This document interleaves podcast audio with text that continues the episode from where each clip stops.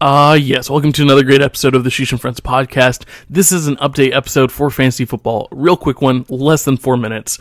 Uh, why four minutes? Because I have less than four minutes left on this monthly plan, and it ends in two days.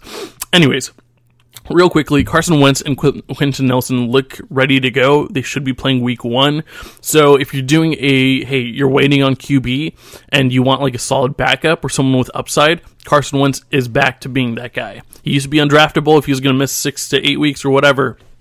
But if he's playing week one, even if he misses a week or two, he is someone that has upside, and I would love to draft him if I was waiting super late.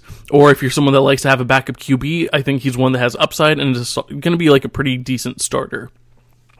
Secondly, um, Dak Prescott has a shoulder strain. He is, his reps are unlimited now. You know, he was on a pitch count earlier. They said he's kind of recovered from it.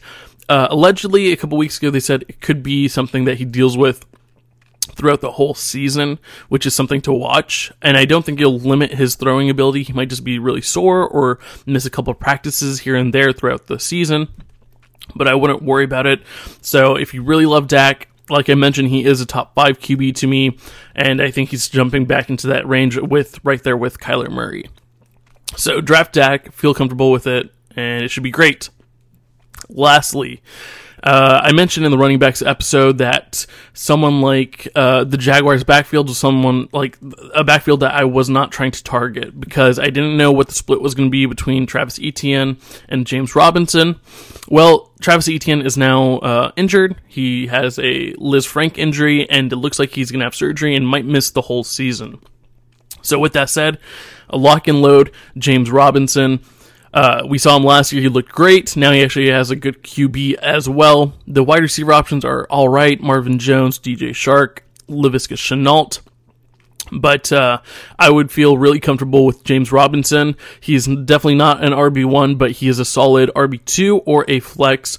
Uh, I would target him in round four or round five and feel good with that. You know, he's in that Josh Jacobs range ish, I'd say.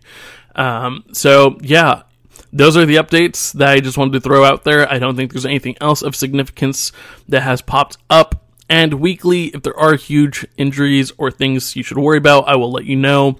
If you have any questions throughout the season or before your draft or whatever it may be, for the waiver wire, who to draft, whatever, hit me up at Ashish Airy on Instagram or on Twitter or on both, whatever you want to choose, and I will help you out.